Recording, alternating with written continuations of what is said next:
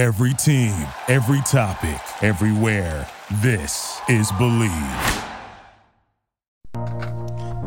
Yo, yo, welcome to What's the Hype podcast. This is your boy Jay Wade, And I'm Jeff Pope, aka the Pod Disciple. and this is What's the Hype. What's the Hype? It's helping young people excel.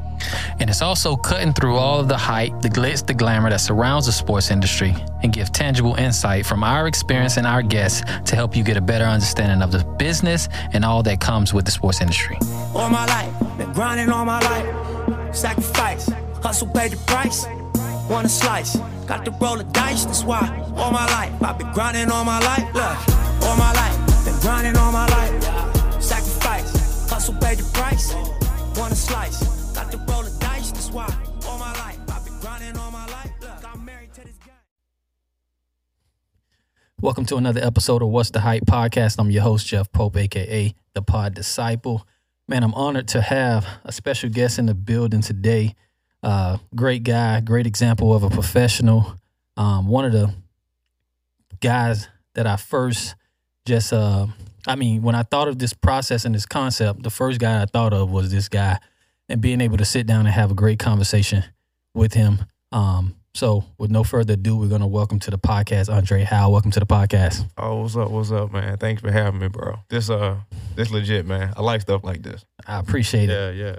So again, the, the concept of this is more so, like I said, it's just about really uh, giving the information of your experience, your journey for someone that may be from the same environment from you, which you're from, that want to understand more of the dynamics of what it is that that that makes you successful, and some of the experiences along the way, the things that you thought getting into the into this profession, what it was opposed to what it actually is. Um, so, with no further ado, let's just kind of start from the beginning. Let's just start um, from where you're from. Tell us a little bit about growing up in Port, Yeah. Port Allen and a little bit about you know the environment and your family structure and stuff yeah, like that. yeah, yeah. All right. So uh yeah, Port Allen, Louisiana, small town right outside Baton Rouge. Uh you know, been at, grew up there all my life pretty much. All my family there. Nobody leave Louisiana. I don't know what's I don't know what it is, but people don't leave Louisiana. But uh yeah, grew up. I got two sisters. Um my dad was around, my mom was pretty much single parent though. You know how that go. Uh-huh. You know how that go black families, man. But Mhm. that's a whole nother whole nother conversation. But uh yeah, but my mom was great, man. She uh pretty much raised us on her own. Uh worked her butt off. Uh like I said, two sisters. Um one is a beautician like my mom. One is my sister she works in um at Progressive uh for uh, insurance. Uh-huh.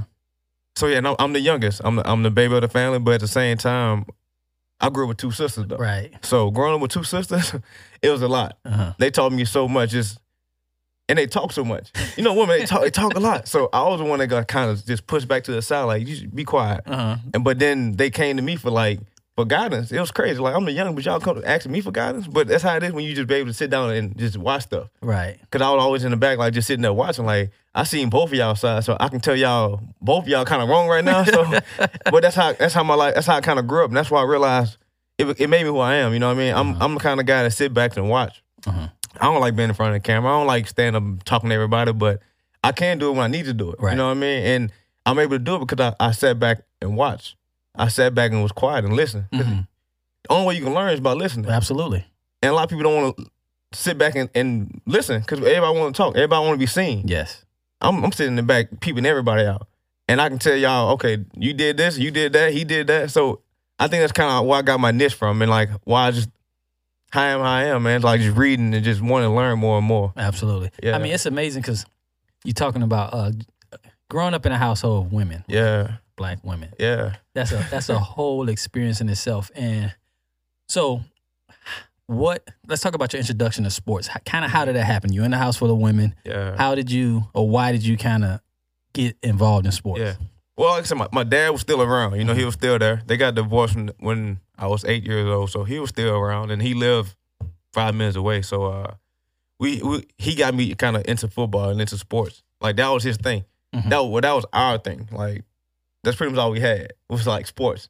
It's sad to say, but that's how a lot of relationships is with a lot of black men and their sons. Mm-hmm. Like I play sports, you come to my game, you know, we, we hang out, and then I go home, you go where you going, then that's how it is. And that's how it was. Like it's sad to say, but it just we had that's all our relationship was with football, man. And, and it's tough. Like, damn, like why was it like that? But then you gotta go back. You gotta go back way back in time. It's mm-hmm. conditioned for this, man. Like he was conditioned like that. Right. So I'm not even mad at my pops. You know what I mean? Like that's how he was raised. That's how he was like bred. That's how he was. That's all he knew. Uh-huh. He knew no. He, didn't- he didn't know better. Right. You know, you, you do better when you know better. You know what I mean? And he he didn't know better, so he couldn't do better. So, and, and a lot of times, I think also with that is that um, they want their kids to live out a dream that they Oh, yeah, definitely. wasn't able to Yeah. achieve, and then that's the way that they can show love. Like it's so, Yeah. I mean, it's so many layers to when you talk about stuff like this brokenness. Yeah. You know, people doing the best that they can with stuff that they've never been taught. So it's Mhm. it's so much. But I think as we learn, you know, our our our job is to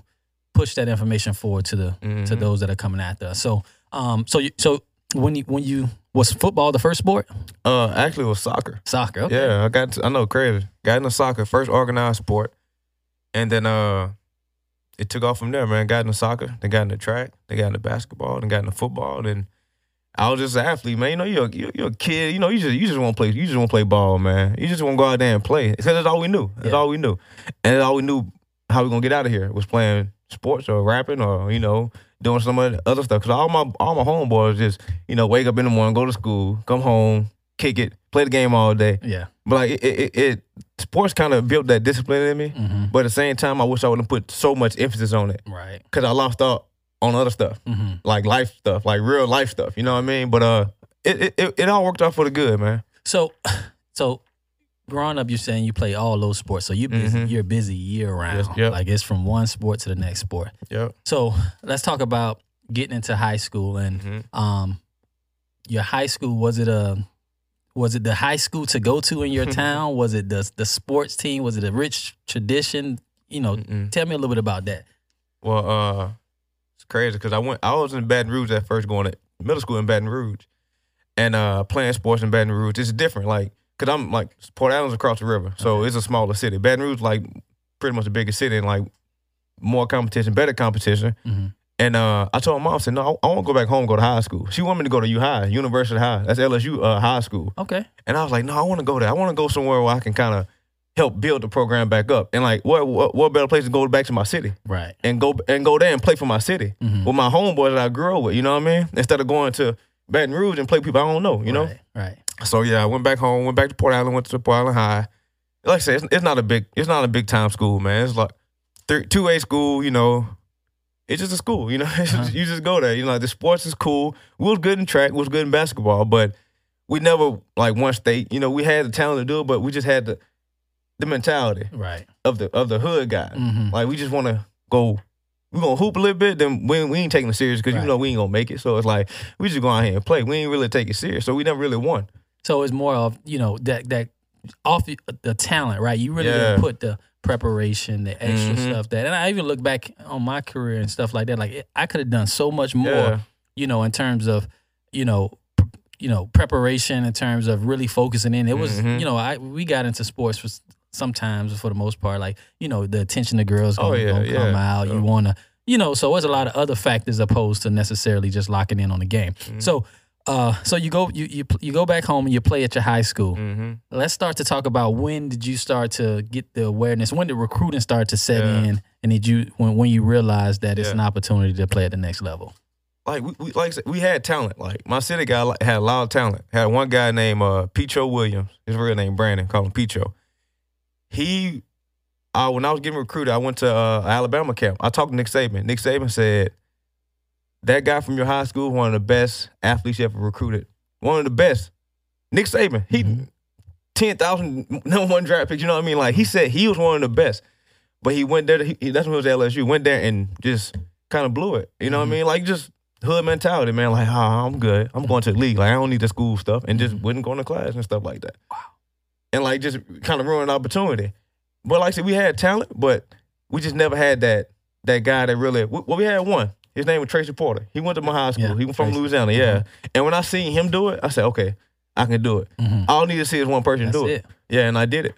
Okay, so who was all right? So as you because you talk about the recruiting process and you talk Mhm. about uh the um education pros- um, perspective on it. Yeah. So being recruited, right? So now you have schools like the Vandy stuff like Mhm. so. So how did that recruit. Okay, so we'll talk about your recruiting process. Yeah. Some of the first teams to come in and talk to you, and then how did you end up making a decision to go where you decided to go? Okay, so first of all, um, you know, sophomore year roll around, I'm pretty decent. I'm like, okay, I can probably do this because we had we had another guy named Damian Dixon. He was two years before me. He ended up going to Louisville, so they had they had schools coming to see him, and they end up seeing me. Like, who's a young kid over? They pretty good. Mm-hmm. So um, they start coming in. Schools start coming in talking to me. Like I'm a sophomore, so uh, like they, they're like you need to start going to camp. So I start going to camps. End up going to Tulane camp. It's right because it's the New Orleans or whatever. Went down there. Uh, got my first offer. My sophomore summer, got my first offer from Tulane. And then after that, just start they start rolling in, and then um, just kept on getting letters. Get kept on talking to people. You know, kept on playing well, and then uh, took a visit to Vanderbilt, and my mom fell in love with it. Really? She loved she loved the education part of it, you know, Mhm. like okay, and, and they sold it good. Like you going you gonna you gonna be in the SEC, and you plan to get and getting the best education at the same time, and we're gonna make you we're gonna make you like get this degree. Like we we don't care about the NFL. Like you'll get there, but you gonna get your degree first. Right. And she loved that. I was like, man, whatever, man. I ain't going about that. I just want to go. I just want to play ball. You know what I mean? But like, it was the best. It was the best decision for me because going to Vanderbilt made me think. Right. It made me become a thinking man Mm-hmm. and not just a oh, just do this, just do that, just do this. Mm-hmm. You know what I mean? It made me actually like use my brain, Right. use my mind, and that's what a lot of schools don't do for a lot of kids, and it really mess them up. Absolutely, because you you know, a lot of schools um put push guys to certain majors because yeah. they don't want it The to conflict, to Yeah, conflict yeah. with their you know. So it's you got guys getting degrees and stuff that they have no Yeah. idea they they they they they're not gonna use. No. So that making that decision and understanding that aspect of it was a great benefit for you. So obviously, mom played a huge part in Yeah, definitely. Yeah, deciding that. she she had the foresight to see that you know the value of the education. oh yeah, So you decide to go to Louisville. I'm sorry to Vandy. Vandy. Yeah. What was the biggest adjustment coming from high school, walking on campus as a freshman at, at Vandy? First of all, it was all white, Mm. and I wasn't used to that. hmm Like they didn't understand me. I couldn't like my accent was too strong, and like I couldn't speak to them. Like I, I was just too much slang in my vocabulary. You know, I, I just didn't know how to really speak, Mm. and uh, they didn't understand me. Mhm. And it was so frustrating to go to class when nobody understand you, and you the only black guy in the class. I Mhm. wanted to stop. I wanted to go. I wanted to go home. I'm so glad I didn't go home. But I wanted to. I, I was like, you know what? This. Why am I doing this? Like, I just want to play ball. Like, why am I putting myself through all this BS? That's what I thought back then. Mhm. That was BS. I'm like, man, this BS. Like, I just want to play ball. They got me out here talking to all these people, doing these projects, doing these projects, writing these papers. Like, I just want to play football. Like, I, I'm trying to go to the NFL. Like, Mhm. but then, before, like I said, during the recruiting process though, the head coach had came. Me and my mom sat us down and said, you know what? The NFL stands for not for long. Correct. And that that that stuck in my head since I since I first met him. He was like, NFL is not for long. You can't play this for more than six, seven years. So like, what you gonna do after that? You got a whole life to live. Right. A whole life. Not, Mhm. not you know, I'm 27 years old. I'm retired. Like I got a whole life to live, man. I can't just be like, oh yeah, I played football for this much time and like now I'm done. Like you died. You really died. You Yeah. died. You really dead. You might as well just kill yourself Mhm. if you're gonna just stop trying to grow and develop. hmm But that's what they teach a lot of guys that play football. Like so many guys that like, like I said, I- I retired on my own, Mhm. so it's it's a different kind of transition for me. hmm A lot of guys get kind of pushed out, Pushed out. Absolutely. and it's like they really go in depression. Like I, guys really go in depression, and it's sad that they thought that football was who they were, hmm and it made you think that because you put so much time in it. Yep. Like they they don't like really tell you who you really are. But it's because that's been preached to them for Yeah. so long, right? This is football, football, football first. Yeah, they, they talk yeah, about books first, and all yeah. that stuff, but it's really football first. Football become your identity. Yeah. Foot, they put all of their all of their their values Yeah. in football because you know, but but but not understanding that football goes flat, right? So Oh, yeah. one day that football gonna stop. Then what? Then it's like now they're just starting to try to figure out and put the pieces together. So and I and, and to commend you on stepping into that environment because here's another aspect of it. A lot of times we are the, the most we've ever seen before college was just our community. Oh, for sure. So when you step away and go somewhere else, you get to experience like there that the world is bigger than just your Mhm. community. So the struggles that you're facing, not being understood and Yeah. being a minority, right? You could have really folded and said, Oh, you know what, sure. I'll go back play at Tulane. I'll Yeah. go back home where I'm comfortable. But talk to the aspect of saying, okay, I'm gonna stick this out and then how did that start to translate on the field Mhm. and in terms of your success and building your career Mhm. there at Vandy? First of all, it built that that grit, Mm-hmm. that fortitude in me. That like that that that that never quit. You know what I mean? Like that, that's just that mentality in me. Like, it gave me that mentality. Like man, I can do what I want to do. No matter who you, no matter who you are, I don't care. Like you or the Bama or LSU, I'm about to, I'm about to come out here and, and get on your level. Like, cause I'm on your level. Like, don't, I'm not just cause I go to Vanderbilt don't mean I'm a good, not a good football player. I'm a smart and I'm a good football player. Mhm. You know what I mean? Like I know stuff and I can go on the field and ball out. Right. You know what I mean? But people, that's one thing people don't really like.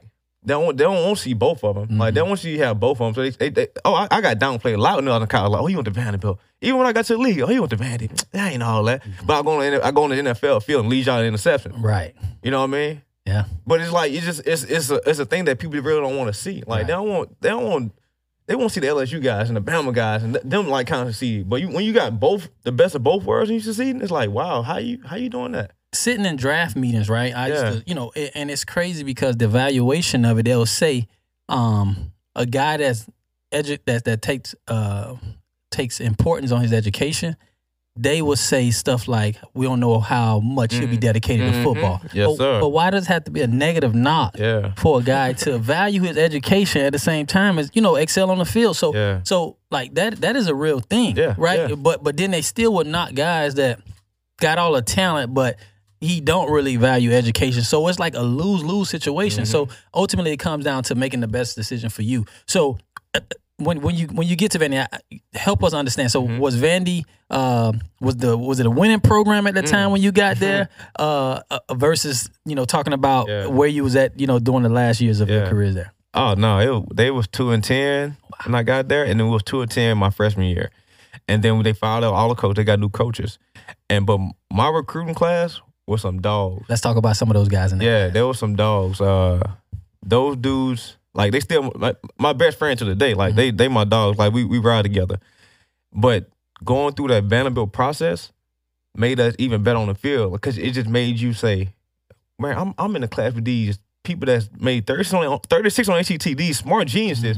And I'm on the field playing against these other guys that's all they do is play football all day. They are they are they are the professionals. Mm-hmm. We, we we we actually student athletes. They are the professional athletes, and we still going against them and beating them. Yeah. And that just made us like, oh, hold on, we we legit like we are like some of the top players in, in this SEC. Mm-hmm. But even though they don't got they, don't, they ain't, we ain't care if they had us on the magazines. We we showed on the field. Right. Jordan Matthews, one of the best receivers, uh-huh. one of the best in the, in SEC. Like he got all the records. You know what I mean? Records, Got yeah. got uh-huh. records in the SEC. Mm-hmm. Um, Jonathan Krause. We got Jordan Rodgers, the little brother. I mean, Aaron Rodgers' little brother, Jordan Rodgers. Like we we had guys that was capable of like playing on the next level. We just didn't care who got the got the attention because we knew we was all grinding. And I think that that also lends to chemistry, right? Because you have guys like you have teams that have all the talent, and Mm-hmm. you know they can get to a certain level. But I think when it comes to chemistry, knowing each other, Yeah. and having that chip on your shoulder, Yeah. and growing together, like that leads to a whole nother change. Oh, definitely. So you you you playing with some of these guys, and you guys again, you guys are playing through. So was your plan? Are y'all playing any? Was it always a four year plan? Oh yeah, yeah, yeah. We uh we said when we came in like, bro, you can't go to Vanderbilt and then not get your degree. Mhm. Like it's a waste of your time because that's a lot of time and a lot of effort you put into this degree. You know what I mean? Like why why not just play another year and then go to the league? Then like okay, I'm gonna leave my third year. Like really? And that's what some guys were thinking about. Like no, no, we're gonna we're gonna we're gonna graduate, man. Let's graduate. And I actually did it. I actually did it three and a half years so I can go train for the draft. Mm, So I took smart. I took a whole 15 hours in the summer. I ain't go home the whole summer just so I can graduate after the fall, so I can go, you know, get ready for the draft and stuff. But I did. I know. I know myself. I know I ain't want to go back after playing in the league for a year and go back and get my degree. Yeah. You know, I said, let me go knock it out right now. well, that that was definitely a good decision. Yeah, So you talked about doing it in three and a half years. yeah, So when did all right? When did you know that you had a real shot at the NFL? Yeah. Uh, after my junior year, uh, you know, scouts start coming in, agents start hitting me up. Um, you know, you see your name on like uh, draft boards, and like you see the Jim Thorpe Award, uh, like um, what they call it, the preseason Jim Thorpe Award list. The watch list. Yeah, huh? little watch list. So I, I start, you know, start seeing that. I start, you know, kind of like, oh, okay, I, got a chance to go to the league, man. Like I had, I had made all, all SEC that that year. Uh, led the SEC in uh, pass deflections with 18. Had like four picks. Uh, had a couple tackles. Uh, like I was playing really well. And uh, like I was like, you know what, I got a chance. You know, I got a, I got a legit chance to go play in the league. Mhm. And that's when I was like, you know what, but I gotta get this degree though, cause I I I knew that I got, I, I wasn't gonna come back. If I if I did come back, I wouldn't. I'm like, man, I'm, I'm not going back to school because I just knew that playing NFL, you like it's a lot. Like my off, your off season is your time for you to kind of really relax. 'Cause Mhm. the whole season you on like you know you know what I mean you on ten the whole season, so Yeah. You need that off season to kind of get for you. I'm like man, I don't want to go to school during, during my off time because like I'm not gonna have no off time. So did you have somebody to kind of give you this insight um in terms of like just knowing that hey, once I am done here, I want to be able to focus all of my attention in NFL or was it just I mean, how did you kind of come up with this Um, this insight? just be able to think, man. Yeah. Just be able to think. Just be able to just say, sit down and just like sit down with my with my thoughts. Say, Dre, okay. Do you want to go to the league and then play for a couple years and then what?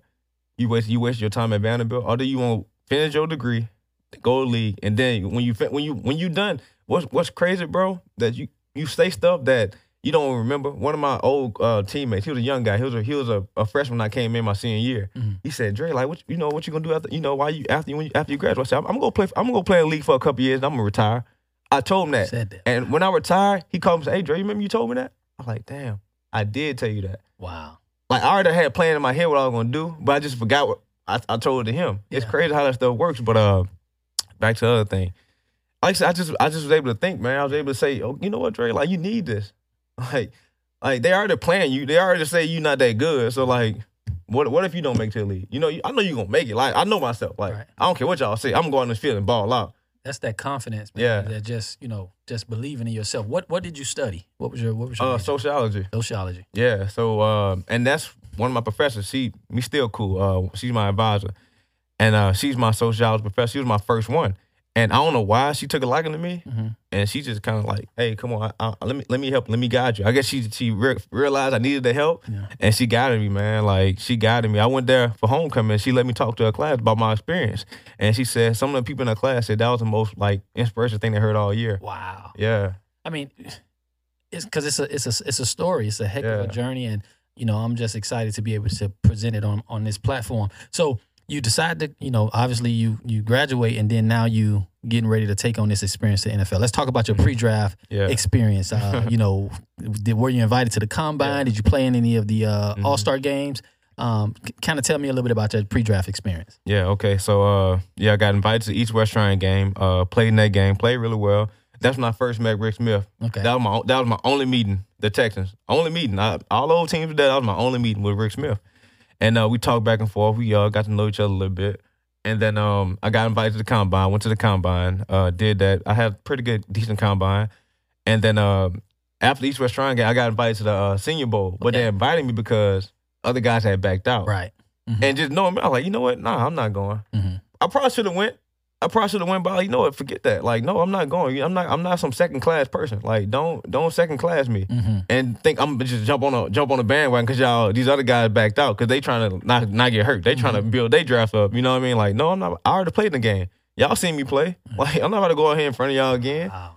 And uh, I think that that probably like kind of hurt me in the in the draft process and, and teams. They, they knew I, I I backed out of. it. They knew that. Like, but still, like that's that's who I am. Like, I'm not, I'm not a second class person. Like, don't don't second class me. But Mhm. that's the past. So after that, um, I gradu- I graduated the day before the draft, and the first day, the first round is the first day. So I ain't go to the seventh round. So I'm sitting there watching and watching all these guys go in front of me, and I'm looking like, what the hell?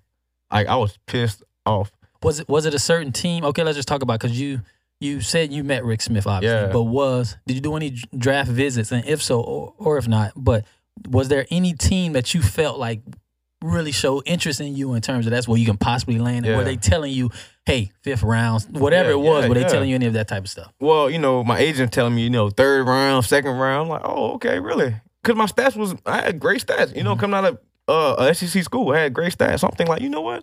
And I, I'm comparing stats to other, these other guys that's like, you know, first round picks, top rated guys. Like, I'm, I'm just probably my stats probably pretty much better than their stats, really. But um, like I say, just going through that process. Uh, the Browns was hitting me up. The Browns was calling me. Who else was calling me? A couple teams just calling, but like, it wasn't like a a frenzy. It wasn't like a bunch of teams like just hitting me up. So I'm like, okay, it might, that must be normal. Like I guess it's just how it is. Like they they gonna they gonna pick me when they when they pick me. But I didn't think I was going seventh round though. I thought I would at least go fifth round. You know what I mean? Just for my stat, just for my production on the field. Right. You know what I mean? But mm-hmm. like you say, like I guess like the education part, I don't know. I guess like me going to Vanderbilt or I don't know. I don't know what it was, but I went late. Like I dropped down to the seventh round. So what? So what was it like to get the phone to finally get the phone call? Yeah. And to and to know that you're going to Houston. How, what what was that like? Oh, man, it, it was great. I had to get out my feelings because I was kind of angry still, you know, going seven round. But I had to get out my feelings. Like, man, I got drafted. Like a lot of guys still waiting on that call. Yep. You know, what I mean, a lot of guys ain't even gonna, gonna ever get that call. So I'm like, you know what? Let me let me be grateful for this opportunity, and now let me go show them why I should be in the NFL. Right. Yeah. So you came in with a chip on your shoulder. Um, what was it like to walk in the NFL locker room for the first time? And Mhm. let's talk about the di- the differences in it from a college locker room to what an NFL locker room was like. You know, man, it's it's it's totally different because all these other guys they got families now. Mhm. You know, these guys got, got families. Like they ain't trying to be kicking it with you all day. like you ain't like in a dorm room chilling, playing the game. Like you know, you still got that aspect of it, but like you said, these guys got lives. You know what I mean? Like it's it's it's your job now. You know what I mean? It's not it's not something you just you just do. Like you just going you know going to class, going to play football. Nah, this this is like your life. And when it becomes your life, like people like take it really serious, Mhm. and like it's a business. You realize the business real early because you start seeing people get in up in there and get up out of there real quick. Yeah, quickly. And I like to say that, you know, for me, I think the NFL is actually more. I, I, my my ratio is ninety percent business and really ten percent talent and skill. Mm. Because you got some guys that may not be. You got Yeah. guys that's talented that don't last because they don't understand the business and Yep. understand how to navigate it. Yep. And you have guys that are less talented but Mhm. understand. Like, man, I if I can figure the system out, I can carve out a career for myself. Yes, so sir. that's what I like to say a lot of times. So you walk in your first year, your rookie year mm-hmm. what was that experience like in terms of uh, uh, the su- success? Did you play early? Mhm. What What was that like? Yeah, I came in like on fire. Mm-hmm. That, that preseason I had a great preseason. So I'm like, damn, okay, I can do this. Mm-hmm. And then uh, one practice I had a real good practice against Andre Johnson. This is when I was playing cornerback then. And they threw a post to him. And I remember it was like it was yesterday. So I'm running with Andre Johnson. I jump over him and catch the ball like on top, with, like with my head in my with my helmet in my hand. Like I, I like picked it off like right in front of Dre. I was like, damn, like I can really do this. You know what I mean? Like they're still like, oh, he's still a seven round pick. But I'm thinking like, man, I can I can play this game. Like I'm I'm straight. Like I can I can do this. Right. And then getting to the preseason, I, I got I get a pick six and I get another pick six. So like I'm like, man, I might I might end up like starting out here. You know what I mean? I'm thinking like this is easy. I get in the real regular season and I, I I go back to like I'm like the fifth corner. So I'm not playing that much at first. And then, you know, NFL guy drop like flies. Mm-hmm. So I get I get pushed into the into the fire. I'm like, damn, going against Jeremy going Jeremy Jeremy Maclin against the Eagles. Man, he toasted me one one play. I'm right there on him, but he just he just I guess it's just experience. You know, Uh-huh. I'm a rookie, like it's experience. So he beat me for a touchdown. Then I got beat again for a touchdown. I'm like, damn, they might cut me now. like I This go from the preseason. Yeah, ain't- I, I go from a high to a low real quick. I'm like, damn, man, I can't I can't play like this no more, man. So uh, that just kind of made me, you know, prepare better. Cause I wasn't really preparing. Cause I'm like, I'm not gonna play. I'm in, I'm in fifth corner. I ain't gonna play. And I'm like, bro, you know, you never know when you, when you go on that field, and that's your opportunity to shine. Absolutely. And thank God it didn't cut me after the game. Cause after that, it just made me better. So after that, I just every week I prepare like I was a starter. so that's a key point because you know guys get into that mindset of like, yeah, I'm just on a few special teams. I ain't gonna Uh-huh. even, I'm gonna sit back and watch the game like yeah, everybody yeah, else. but that can that can affect you know you get caught in that game now you ain't prepared and you go out there and you you know and i and i think for some people that has been the detriment of their career Oh, yeah. so you know them not being ready then when they get called in they get cut it's Yeah, over it's over. so so that that part of it is very important so talk about then uh the transition right so you're playing corner Mm-hmm. Yeah. when did that transition happen to they you changed position and then you became the full-time starter Mm-hmm. Yeah. and things like that what, what yeah. tell me that process getting to that point, Mhm. and then um kind of you know what was that what was that like Yeah, so like I said, that game made me, you know, hey Dre, you gotta get on your on your stuff, Mhm. or you can be out of here. So that's not. I learned the whole playbook. I learned the corner spot, the safety spot, the linebacker spot. I even learned the D line. Wow. I, I learned everybody's spot. So when you know they cut a couple guys to safety, and a couple guys wouldn't know, we had no safety. They're like, Jerry, can you play safety? I said, Yeah, I can do it. They put me in that practice one day. I was balling. I'm like, damn, I can do this.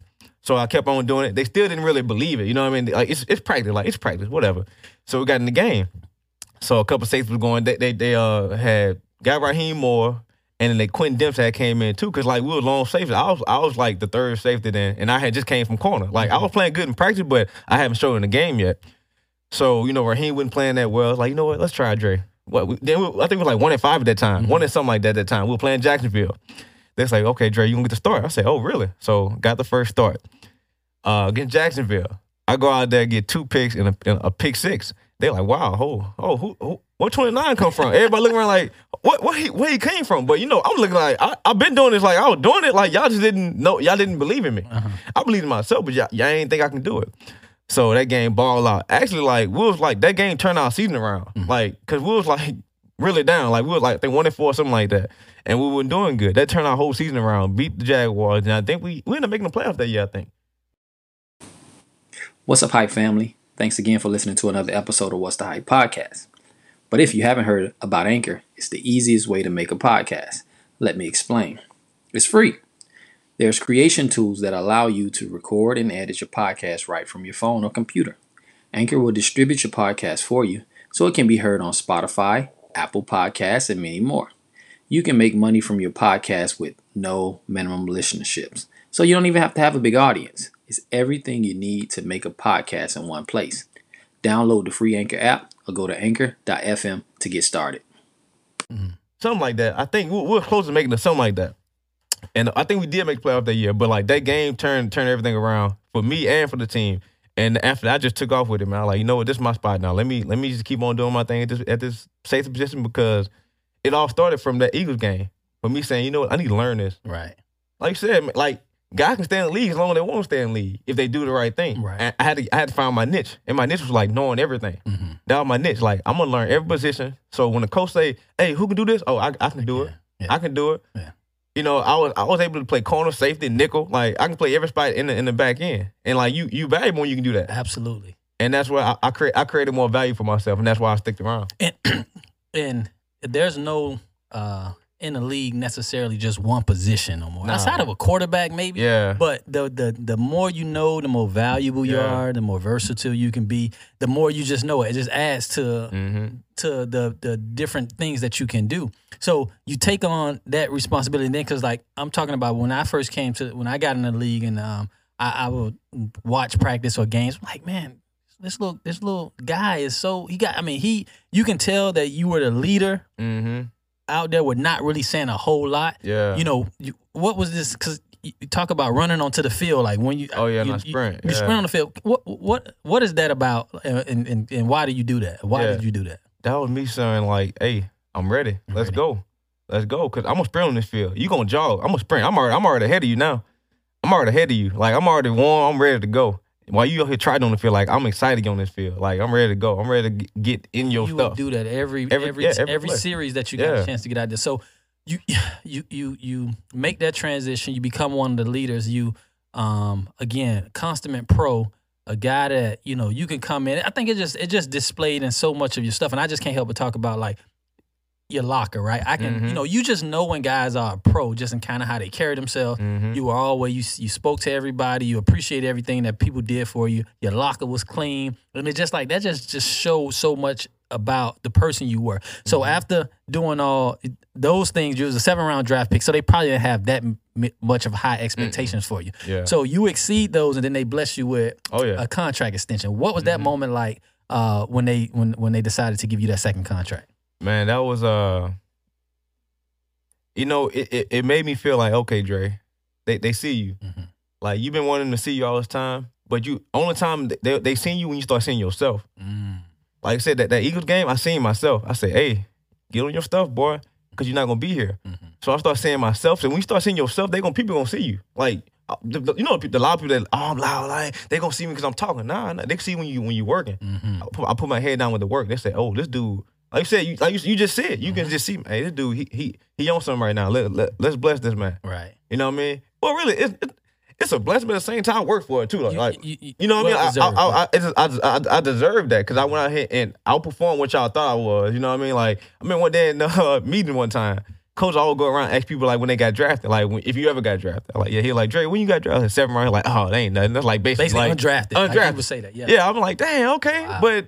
But it's how, it's how you think of it. It's how you thought of me. Mm-hmm. Until I said, you know what? Uh-uh, let me flip that around. Let me show you who I who I really am. Just because I'm seven round pick, just because I went to Vanderbilt, just because y'all think who I am, like let me show y'all who I really am. Mm-hmm. I ain't about to, I ain't about to talk about it. I'm gonna show So you. yeah. Mhm. And that's what happened. That's why you know, you know what? Let's get let's let's give him an extension because he out here balling. Like he playing better than some of our first round picks. Mhm. You know what I mean? So it's like, hey, he doing what he doing, so let's he deserve it. I think when you get to that level too, it's just um I think it's once you get in that locker room, it, it it don't matter where you come from no more. Yeah. Right? It really comes down to the person you are, the decisions that you make, Mm-hmm. Yep. and how you know you control your own destiny. And says, I mean, it's a lot of other factors that Oh, go yeah. into it, systems you go to, coaches, opportunities. But at the end of the day, it's really you know the decision that you decide to make and what you what you uh, what type of commitment you make to it. So you go from that contract extension. I think you get you got the Ed Block Award. Mm-hmm. You know, I'm the team MVP in terms of just you know the commitment and the constant professional and things like that. So uh, your actions really spoke. You're not that vocal of a person, Yeah. but your action spoke for yourself. So you go from this high of getting a new contract, you working your butt off, getting ready for this season, Mm-hmm. and then let's talk about what what what obstacles kind of that obstacle that was uh, placed right before you as we was getting ready to go into the new season. Yeah, yeah. So uh one morning I wake up, I'm like, man, my vision blurred. Like, what's going on? So I go to practice, go out. I'm like, you know, I I, I got great hands. I can catch the ball. So I'm trying to like do. I'm doing drills. I go up, try to catch the ball. I drop the ball. I'm like, what's going on? Like my vision was really like jacked up. So I'm like thinking like, okay, it's whatever. It'll go away. So the next day, same thing happening. I'm like, you know? Let me go see the eye doctor. I went to the eye doctor. They're like, oh well, you know, I think they get you got a um stigma, astigmatism, whatever in your in your left eye. So they gave me contacts. I'm like, okay, put the con- learn how to put contacts in. took me forever. Took I had to get up a whole hour earlier just to put the contacts in, and uh, I'll put the contacts in. That didn't that didn't help. That didn't work. So I'm like, man, there's something something ain't right. Something ain't right. Let me go check. Let me get this checked out. End up going to the doctor. Um, got an MRI scan. They seen stuff going on in my brain, uh, inflammation. So I'm like, what's that? So they called me back to the. I drove home. They called me back to the stadium. Like, Dre, you need to come here like ASAP. Like, something, something ain't right. So I walk into the training room. They looking, everybody looking at me like, oh, sad. I'm like, bro, what's wrong? Like, I'm straight. Mhm. Like, nah, man, you need to go to the hospital. So they, they take me back to the hospital. They out there waiting for me with a wheelchair. I'm like, hold on, the the hell? Like, I just I just left here on my feet. Like, why why y'all got this wheelchair out here? Mhm. It's it's so weird. Like we, we'll talk about it more about, but like the the medical field, the the like the physicians, the doctors, like it's like they want you to feel sick. They want you to like be sick. They want you to feel like some kind of way, so they can kind of scare you and uh, make you afraid that you they make make you think like something really really wrong. Like something wrong. Something not, something ain't right right now. But like it's not something which y'all probably think it is. Like I'm I'm fine. Like I'm, I just finished playing football. I just finished get off the, off the field. Like I'm not like that sick. You know what I mean? Like I'm straight. But they had a wheelchair waiting for me. I'm like, what's that for? I'm like, yeah, you need to sit down and then, you know, we're gonna wheel you up to the room. I'm like, no, I'm gonna walk. That's the first thing. That's the first thing I should when when you become aware of stuff, you should you start seeing stuff. I wasn't really mm-hmm. aware back then. But mm-hmm. not as as I kind of grew and seen stuff and start reading and reading more, like I used to spend eight hours a day, really, sitting up reading books and watching like podcasts, watching videos. Mm-hmm. And that changed my whole mindset about stuff that goes on. So back to the story. So um, back in the hospital, they're like, yeah, um, we're gonna need to run some tests on you. You got stuff going on in your brain, so we gotta make sure you know what's going on. So um, we do a spinal tap. They don't see nothing. They're like, okay, well, you, your spine, your spine, your spinal fluid cool. Take blood, like your blood cool. Um, so like, man, we don't know what's going on. We don't know. We don't. We don't know what's going on. I'm like, it's inflammation in my brain. Like, what you think it is? I play football. First thing was like, no, it's not football. It's not football. It can't be football. I'm like, what is it? Mhm. And I sat there in the hospital for two days saying, okay, that's like, it's this, this the power of the mind. It's like the power of, of spoken word. The power. I, I read a book called The Four Agreements, Mhm. and one of the agreements is um, be impeccable with your word. That means don't say anything bad about yourself. Absolutely. So when I when I was in the hospital, I told myself over hundred thousand times, like I can see, I can see, I can see. My vision came back in two days. Crazy, my vision came back in two days. So I'm like, oh, my vision back. Like I'm good. Like what's up? Let me. Can I leave? Like I'm ready to go. Like I've been in hospital for two days. Like I want to go. Like I can see. Like they did like eye test and a balance test. I'm like, bro, I'm fine. Like I'm showing y'all I'm good. They're like nah, nah. You, you- we need to run some more tests. So we do uh another scan, another a scan or whatever. So I go into the scan room. They give me like this like little drink so you can see stuff or whatever. Forgot what contrast. So I go in there do MRI. They find like two lymph nodes that's like supposedly swollen and like supposedly hot. So I'm like, okay, what that mean? I'm like, oh, we need to take you to uh, MD Anderson now, because I was I was at Methodist first. Okay. Like, we need to take you to MD Anderson because this this looked like cancer. I'm like, how? Hold on, like how how I go from blurry vision and headaches to cancer? So I'm like, hold on, time out. They're like, yeah, we need, but this this this me now. But back then, I'm like, okay, let me find out what's going on because I'm not, I don't know, I'm naive. Right. I think these people are doctors. They got white coats on. So I'm like, you know what? They they know what they're talking about. Mhm. That's what I thought. That's what I thought they knew they were talking about. So I get to MD Anderson. They they run some more tests, way more tests than I did at, at, at Methodist. So we did a uh, another spinal tap. They didn't find anything. We do another um, blood test. They don't find anything. Bone marrow test. They they stuck a, you know the bone marrow. Yeah. They stick something in your hip, like digging your hip to get the bone marrow out. Yeah. Did that test. Perfect. Nothing came out. I was fine. So what else? Was another test they did. Um, yeah, the bone marrow test, blood test, spinal tap. Did all those tests. Did another MRI. I sat in the MRI machine for two hours for a spinal a spinal um MRI. So he looked at my my MRI in my spine. Spine was fine. Nothing was going on with that. Sat there for two hours. So I'm like, okay, can I go home now? Like, nah, not yet. So they actually just keeping me just sitting in the hospital the whole time. I'm like, I'm walking around the hospital. I'm walking around MD Anderson like 15 times a day, walking up up and down the stairs. I'm like, man, I'm trying to get back on this field. Mhm. Like, I gotta keep my keep. I, I was in great shape. I'm like, man, let me stay in shape. So I'm, I'm walking around doing stuff, and then um, they're like, yeah, we need to do a, bi- we need to do a biopsy on your uh, lymph node. I'm like, okay. So they go they go inside my uh, my armpit and say, okay, we we found um cancer in your lymph nodes. So I'm like, so it's not in my blood, it's not in my bone marrow, but it's in my lymph node. And I'm like, yeah, it's in your lymph node. Now that I know, after all the research I've done, that cancer is in everybody's body. Mm-hmm. It, it, it- it's, it's like just small detections of it. Everybody got cancer in their body, but your body is strong enough to break it down with your immune system. It breaks down every day. That's why your immune system works because if stuff comes in, your immune system like fights it right right quick and knocks it out. So back then I didn't know that. So it could have been just my lymph node just flared up from like a cold or something, like just some just some virus I had or something like that. Mm-hmm. And they said, okay, you got cancer. So I'm like, what?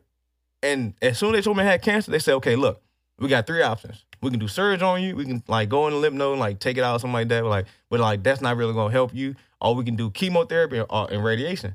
I was like, whoa, what? Like this went fast. Like Right. I'm I was just on I was just on a football field a week ago, and now y'all telling me I need to do chemo, chemotherapy, which is gonna knock my block off. Like I've seen people go, like David Quessenberry. You Yeah. saw he, Mhm. he lost like thirty something, forty something pounds. I'm like, bro, I can't lose that. I can't lose weight like that. I can't. I can't do that to myself. I can't do it to my body. And I'm like, well, you know, you need to do it because you know, you know, you don't know if it's gonna it's gonna grow more or if it's gonna you know make you sicker. I'm like, no, I'm not doing. I'm not doing that. So I'm going back and forth with the doctor. I'm like, I'm not doing it. My mom in there now. My mom, like, she's spiritual, so she know what's up. She's like, no, we're not doing that. I'm saying, I'm not doing no chemo. I'm not doing chemotherapy. Because if I do chemotherapy, I don't look like I got cancer. Right. And I'm really gonna have cancer. Mhm. You know what I mean? Wow. I'm really gonna get that. And I don't like I say, I don't really I don't have all the proof yet. I'm still I'm still doing my research. I'm still like talking to people. But uh I believe I was misdiagnosed. Mm. I believe I had stuff going on in my brain, inflammation going on in my brain, which which which healed over time because I was doing the most, eating good. I bought a hyperbaric chamber. Like I was doing the most to kind of heal my body, and I, I heal my body like re, is just totally different. Mhm. Like I did the most to kind of heal myself because I thought I had cancer. You know what I mean? I'm, I'm thinking like, oh man, I don't want to be sick, so I'm doing the most to kind of get back on. First, I'm trying to get back on the field Right. because that's what I thought was my my passion. Mhm. I loved it so much, so I'm doing the most to get back on this field. But like, I'm glad I had that drive because it, it helped me get better and it made me grow. It made me sit down and say, "Hey, Dre, you need you need to think about what's really going on and, and attack this the right way." There's two points I want to talk about. One, I want to talk about um obviously you talk about uh the mind, right? Yeah. And you mentioned how they try to get you to see yourself as sick. Yeah, you know, and then you start doing these treatments, and then you start to be visibly sick.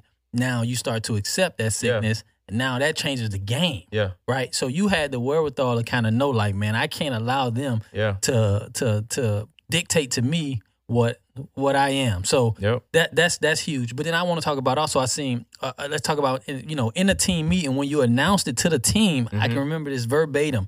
You stood up to the team and, and you said, "They this is what they said. I have. I'm diagnosed with this, but I'll be back." yeah, You said that like you know. So so you didn't have the woe is me, pity is me, uh-uh. or you know I don't know what's gonna happen breakdown. You said I'll be back. yeah, So I mean, it's so many levels to to that again from the mindset to being able to say those things to have it actually manifest Yeah. you know so you took that time okay so what again that process about what was the kind of the, the time frame okay you decided that you was not going to do the treatment what did what did you end up doing in terms of what did they agree for you to do and then Mm-hmm.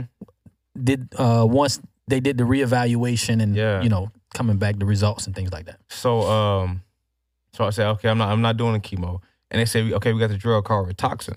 I'm like, I really don't want to do anything, but like I felt like there was like so much mm. pressure on me, like to do something. Like they, mm-hmm. they they wanted to put something in me. They, they mm-hmm. they had to do something to get some kind of medicals in me. Like I'm like, can I just don't do anything? Like nah, you gotta do something. And back then, I was like, you know what? Let me just do it so they can leave me the hell alone, so I can get back on the field as quick as I can. I say it's like, okay, we give you a month, a month of treatment or whatever. Like this, like I, I don't have to get a port. It's like an IV. It's just like some like you go to go to the hospital to get an IV. It's- mm-hmm. it looked like water basically. Yeah. It was like some drip water drip going in me or whatever. So I did that for a month. And I kept doing all my other stuff. I kept doing I'm eating right, you know, I'm working out. I've been working out, but eating right, you know, just meditating, doing stuff that really that's gonna heal my body the right way. mhm. So a month later, I'll go back get a checkup. Like, oh, the cancer's gone. Like, I'm like in a month. I'm like, yeah, it's gone. I said, okay, bet, cool. I'm done with that. So I'm like, okay, well, can I play now? Like, nah, you can't play yet. Like, I'm I'm cancer free, y'all say, right? Like y'all said I'm cancer free now. They're like, yeah, you you cancer free, but you know, we still see stuff going on in your brain. So like, okay, so we back to square one. Like this was this was the problem from the beginning. Mm-hmm. Okay, so let's let's handle that. Like, let's talk about that problem. Like, okay, so what's going on in my brain? They kept on saying, I don't, we don't know. I said, y'all are doctors. How are y'all doctors, but y'all don't know what's going on in my brain? I said, come on, man. But back then, I just was naive. I just did, I didn't know. I, I didn't know who I was. You know, I, mean? I just I just I was like, man, I'm trying to get back on this field. So whatever y'all say, whatever. But that's when I started thinking. I said, hold on, man, come on, Dre, bro, come on, man. Look, look what's going on. Look around. Look around you right now. Look where you at. Look where you at. You not on the field right now. Who on the field? They got the other guys on the field right now. Like they don't need you yet. They don't need you right now. Mhm. Like they they they got you what they what they where they need you. They got you where they want you at. Like stay over there. So I'm just sitting there like, you know what? All right, bet. I'm like, okay, I'm gonna take this time. Like I said, I ain't I ain't never pitted myself. I ain't never like, man, God damn. I was I was mad about it, but I ain't never let it get to me to the point where like, you know what, man, forget everything. I'm, I'm just gonna do what y'all tell me to do. Mhm. So I got to the point like, you know what? I'm gonna take this time that that, that, that they actually sitting me down. I'm gonna take this time and develop myself. I'm gonna take this time and say, you know what? I'm gonna read everything I can read, everything I can learn. I'm gonna learn it right now because I got all the time in the world to do it. Cause I'm not, I'm, I'm not playing, so I'm not, I'm not really trying in, in a game plan. So all that time they talking about game plan, I'm in there reading or something. You know what I mean? I'm in there like really, and I'm working my body to the point where like I'm doing, I'm taking care of my body to the point where it's like I'm changing my, I'm changing everything. I'm Mhm. changing my mindset. I'm changing my body. Like I lost like ten pounds of like fat. I was lean as hell. Like I was in the best shape of my life.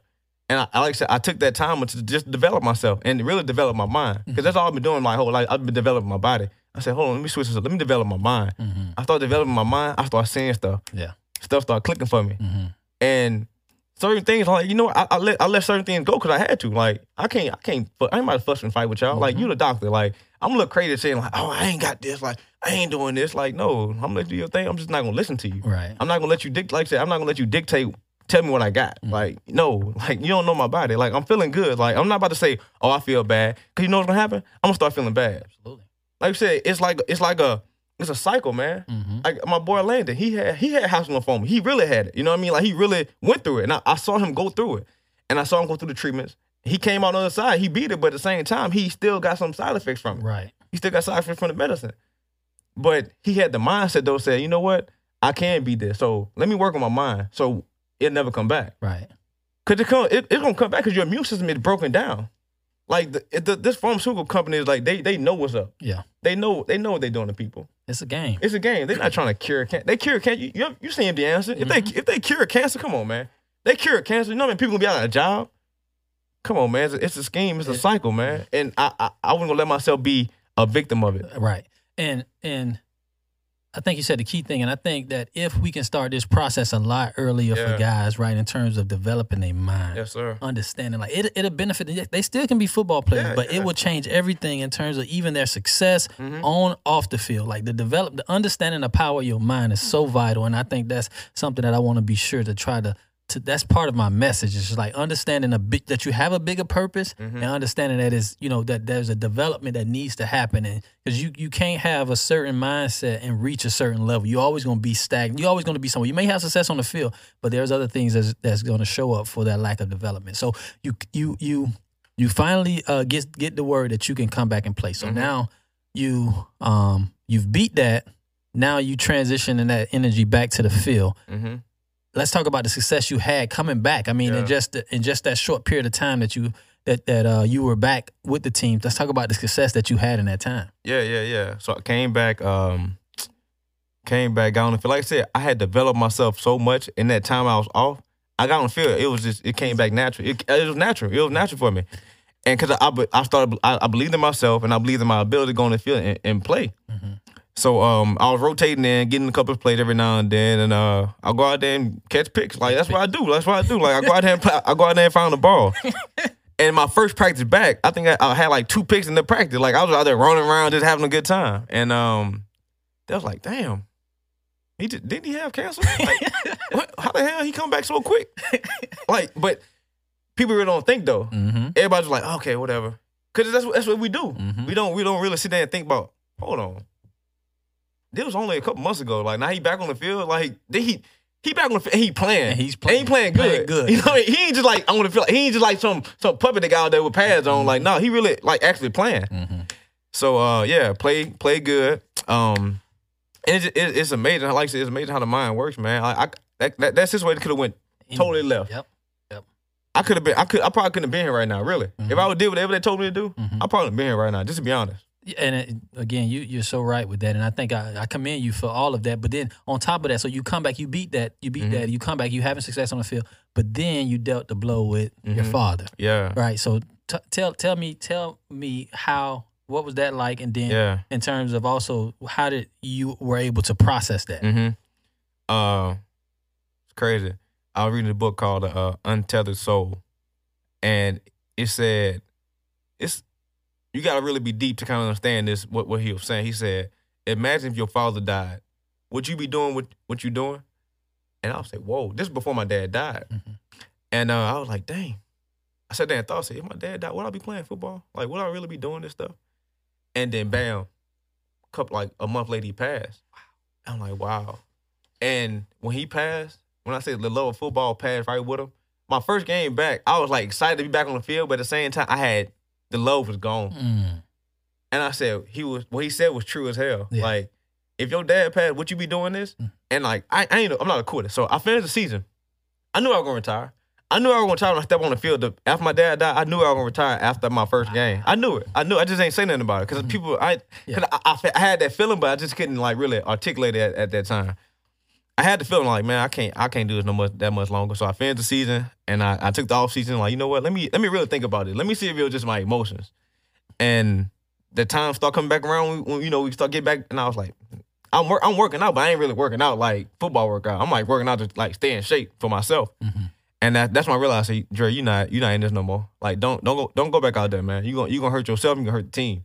So, and and we got to talk about cause because not only did you the passion or what you thought was your purpose kind of Yeah, had passed, and you start to realize that it's, it's something else. But not only that, you walked away from money, Yeah, right? yeah, Uh, yeah. You know, it, you had two two years, three years two- remaining I had two years left on the contract. on the yeah. contract. On your second contract, when most guys first really start to make the money money, because the first contract, if you're not a first round pick, exactly. you're not you're not making no no real really. money. So you Yeah. so so I mean, just talk because because that in itself speaks about you know your character and sense because Mhm. you could have just hung Yeah. around and just I- got yeah, the money. exactly. I could have stayed around and just kept, kept getting the checks, but uh, like I said, that that time when I developed myself. But once you go somewhere, you can't go back. You can't. You can't go back. Once you start seeing stuff, you can't go back. Mm. I couldn't. I couldn't play myself because that that's the part. Like you playing yourself. People don't understand. Like the, just because you, you think you getting over on somebody, you still playing yourself, Mm. and that's who you got to look in the mirror every day. I could look at myself in the mirror and be like, "Oh, I'm going out here and collecting these checks, and oh, I'm still happy. I'm going out here and play with, these, with my dogs." But like, no, I can't. I couldn't. I couldn't betray myself. Yeah. Cause people they do it all the time to themselves, and then they wonder why they not get, they not successful. They wonder why they get sick. They wonder why they not making money. They wonder why they just they they they, they got a, a pitiful life. Yeah. Cause you playing yourself. Mm-hmm. You know what I mean? You're not being true to yourself. So yeah, I just I was just being true to myself, man. And I think that's when it comes down to, to happiness, right? Because people Yeah. put happiness in in things, and Mhm. it's not. It's not. You know, it- you got to find that happiness within yourself, whether it be spirituality, you know, God. Like you got it got to be based on something else that not be, that's that's not that that that won't end at some point. You know, so really understanding the level of happiness. Because again, people think, you know, well, this guy should be ultimately happy. He got a good Mhm. contract. He's played a good long time in the league, but you understood that it was a deeper purpose. So talk about now. You decide to you say, hey, I'm hanging him up Mm-hmm. now what's that next phase for you like and how did you decide on what it was that you was going to do Yeah, so like I said, I like the more I, I read a lot of development books too, but I read a lot of books about money too and how to like you know invest money and how to like you call build wealth. So I got into real estate. That's like the thing I just knew automatically. I see, let me let me after I retire, let me buy a couple of properties, you know, and then like lease them out and just keep doing that until you know I make enough money so I can just really sit sit at home like the other people do. You know what I mean? Like, like I said, I, I have I got I, I got money, but like I don't I, I use money as a tool. mm-hmm. I don't care about like I'm not trying to really like stun everybody. Like it's cool. Like I'm I'm, I'm gonna get nice stuff because I, I deserve this. I'm, I'm gonna get nice stuff, but at the same time, I'm not gonna try to out overdo myself. right Like I'd rather go buy this house instead of buy this uh Ferrari, this Lamborghini. that's that's that's Yeah. that's, It's a mind- it's the mental. mind, that's Yeah. mind change and i think Yeah. we're on the obviously my transition happened and that was the best thing that happened to me because it allowed me to sit back and to really do some self-development, some Yeah. soul searching, and then start to expose myself to a lot of different things. So I'm onto Mhm. the same things. I'm looking at real. I mean, when you talk about wealth and real long-term stuff, Yeah. not the, the temporary stuff that we are seeing that's placed before us, Mhm. but that's the investing in in real estate and and and and, and ownership. Like Yeah. that's a, that's that's when you change the game, and you don't you, you don't have to you know put your body in jeopardy. For there's so many of these guys who who who, who sit behind the scenes make all the money. They ain't putting their body on the line. But we have to understand that even if our athletic ability has afforded us this opportunity to make this money, how can we be sure that our the generations that come after us won't have to start from the same place that we started from? So it's not. Uh, and you said that money money is a tool, and I think I, I remember I think my pastor or somebody saying that, uh, and and it's really true. Money is a terrible master, but it's a great servant, right? Mhm. So if you allow money to work for you and you assign money to do things, Yeah. then then you are you are in control. But when it's your master and that's all that you're consumed with, Yep. then it, it- it's going to be all bad for you. So um so now right you talk about th- making this transition and you're talking about Mm-hmm. Real estate. Just uh just as we kind of wrap up, I one I want to commend you for that and uh doing that. What has that process been like for you and what do you Mhm. think kind of just like long term moving forward? Mhm. What what's kind of some of your the, the goals aspirations you Yeah. kind of have moving forward? So uh, right now, I realized that I didn't know much about business. So I said, you know what, Dre, you need to go to school. You need to go back to school. I told myself I'd never go back to school. It was a, I'd never say never. Mhm. So I say, because I, I started my own real estate firm and I got an LLC. You know, I, I did it the right way. So I say, if I'm doing it the right way, I'm doing it the right way. Mhm. Let me go learn about this stuff. So I enrolled in uh, business school. They accepted me. I got in. So now I'm in business school learning, you know, how to manage my accounting, finance, um, supply chain management, like class like that is gonna like kind of shape my mind to where I need to be at. Because like I said, I've been playing football all my life. Mhm. Like I'm I'm no dumb, I'm not a dummy, but I know I'm not I'm I'm not up on what I need to be up on. You know what I mean? But I know I can get there. But just le- like learning, go read a book. You know, everything is in a book. Mm-hmm. You go It find it. You know what I mean? So that's what I'm doing now. But my my goals are just to keep on development, man. Like I, I keep I, I want to continue buying property, but my goal is to keep on developing myself and keep on developing relationship with people that's in the in, in the industry. So like it's not gonna be hard. Well, it's gonna be no, it's not gonna be hard. It's gonna be just work. Like it's gonna be work I gotta do. Mm-hmm. And I'm gonna use I'm gonna I'm gonna use that network to kind of build what I want to build up Right. Just by development though. Mhm. Like like I said, I got I got a plan, but my plan is to just keep on developing. Keep developing. to keep developing, man, and, and see where that goes. Mm-hmm. You know what I mean? And then I get to where I want to be. Then I start like setting like little small goals, yearly goals that I want to get to. But right now, I'm just in the development process, man. Cause I, I spent majority of my life playing football, and now I'm like, okay, let me transition to this real life stuff and learn how to really be a be a, a businessman. Right. Like just cause you got money don't mean you're a businessman. Absolutely. Just because you got this cash, excess cash, like I reading a book called um, the, Sophist- the, Sophist- the Sophisticated Investor. It's about Rich Dad Poor Dad, uh, Robert Kiyosaki. Mm-hmm.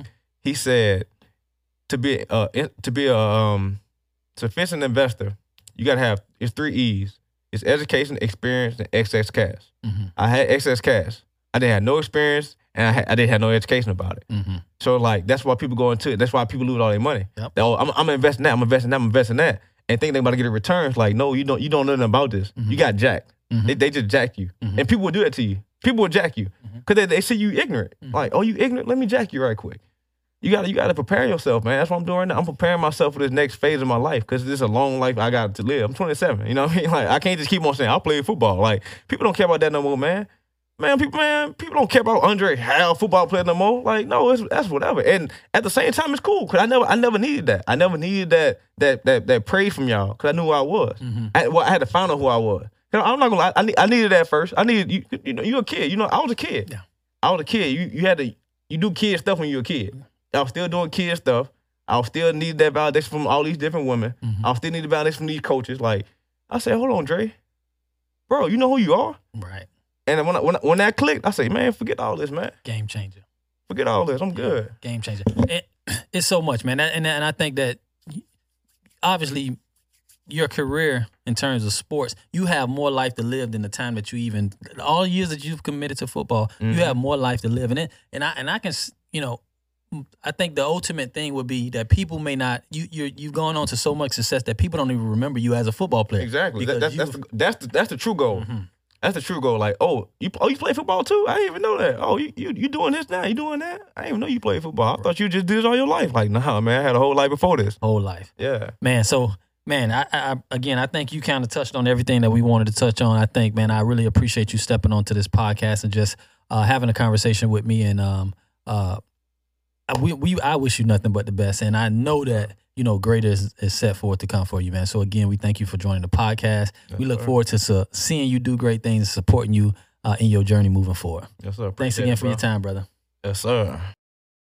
This episode is brought to you by Impress Tax Services, a proud Jumpin' Jack tax partner, one of the fastest growing tax companies in the country.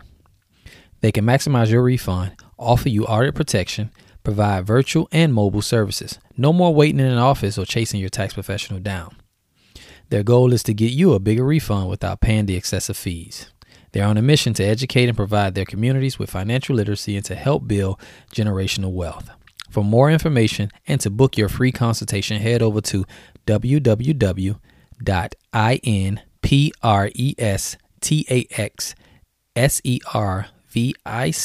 www.impresstaxservices.com. That's www.impresstaxservices.com. Thanks for listening to another episode of What's the Hype podcast. Remember to like, subscribe, and comment. Follow us on all platforms at What's the Hype podcast. I've been grinding all my life, look, all my life. Been grinding all my life. Sacrifice, hustle, pay the price. Want a slice, got to roll the dice. That's why